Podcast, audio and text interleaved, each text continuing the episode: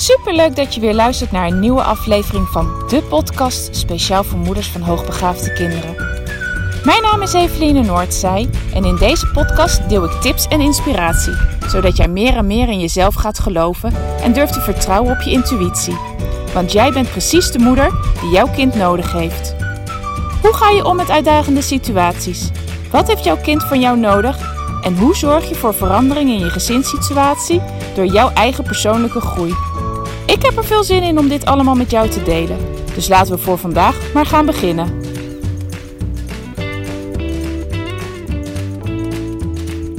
Een nieuwe dag, een nieuwe podcast. Hallo lieve luisteraar, leuk dat je er weer bij bent. Super, super, super dankjewel dat je de moeite neemt om te luisteren naar mijn podcast. En ik neem deze dagelijks op. Je kan ook elke dag, tenminste elke door de weekse dag, een nieuwe podcast van mij uh, horen. Het makkelijkste kan je dan even naar Spotify gaan. Daarin uh, staan ze allemaal op rij. Op mijn website heb ik de eerste 20 denk ik neergezet. Maar uh, ja, dat vergt gewoon heel veel van mijn website. Dus ik zet ze er niet allemaal op. Maar op Spotify kan je ze wel allemaal vinden. En daar blijven ze ook gewoon voor altijd op staan. Maar waar ik het vandaag met je over wil hebben, was eigenlijk naar aanleiding van een bericht. Een appje wat ik kreeg van een moeder. Zij zijn uh, ooit uh, bij mij geweest. En zo af en toe hebben we nog wel eens appcontact. En uh, zij schreef mij. Nou ja, eigenlijk schreef ze niet echt iets. Ze stelde me een vraag. Mag school eisen aan ons als ouders stellen? En als wij daar niet mee akkoord gaan, de kinderen van school sturen? nou ja, niet mijn stuk waar ik heel veel over weet. Hè? Het is niet mijn, mijn vakgebied. Dus ik heb tegen deze ouders gezegd van joh, ik denk dat het slimste is om uh, via de, rechtsbijstand juridisch advies in te, in te roepen.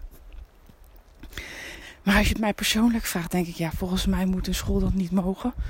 Ehm, en als ze het wettelijk wel mogen, dan is nog maar de vraag of je het zo moreel juist vindt. Want ik vind niet dat je over de rug van de kinderen dit soort eisen aan ouders kan stellen. Hè?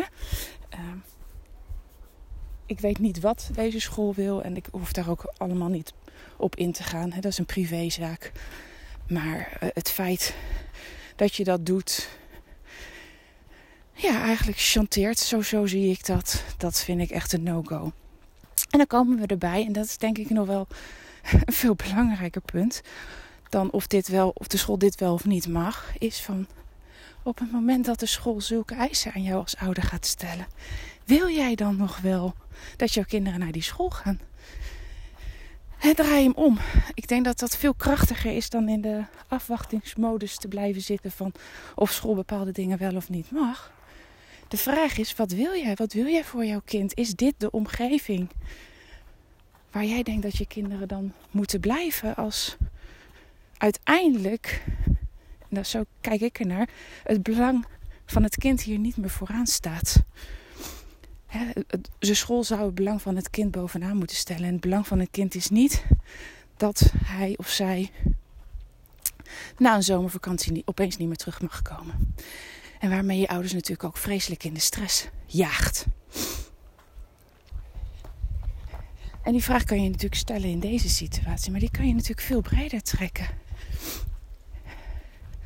Wat als jij de juiste school voor je kind zou kunnen kiezen waar het helemaal op zijn plek zit? Zou je dat aandurven? Durf je die beslissing te nemen? En ik weet dat een heleboel ouders die beslissing wel durven te nemen. Ik zie het regelmatig in de praktijk. Maar ik weet ook dat heel veel ouders daar toch ook wel weer mee worstelen. Van wat dat betekent dat je je kind van een veilige vaste plek houdt. En veilig is de vraag. Ik, ik denk niet dat elke school uh, standaard een veilige plek voor de kinderen is. Um, maar die, die switch maken naar een andere school, dat is voor heel veel ouders toch best wel uh, een ding. En ik zie dat in de praktijk ook wel, waar ik ook wel veel met ouders over heb. Van ja, maar is dat dan wel de goede beslissing? En ik denk dat er voorop moet staan is van wat is er goed voor mijn kind? Wat heeft mijn kind nodig? En kan deze school dat bieden? Hè? En dan bedoel ik niet alleen maar op didactisch niveau. Hè? qua taal en spelling en rekenen. Maar ook zijn de leerkrachten voldoende sensitief? Is er voldoende aandacht voor mijn kind? Gedijt mijn kind hier goed?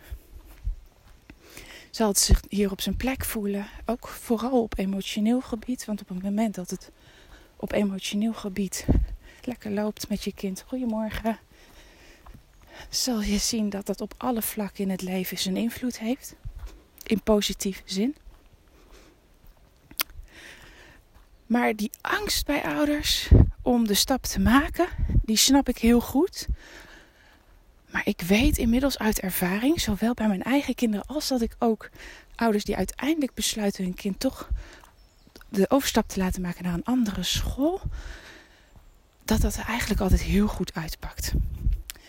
En de nummer één reden van ouders is vaak: ja, maar dan haal ik hem weg uit de vertrouwde omgeving, uit zijn vertrouwde hè, plek. Vaak is de school toch de plek waar dicht bij, huis is. Hè?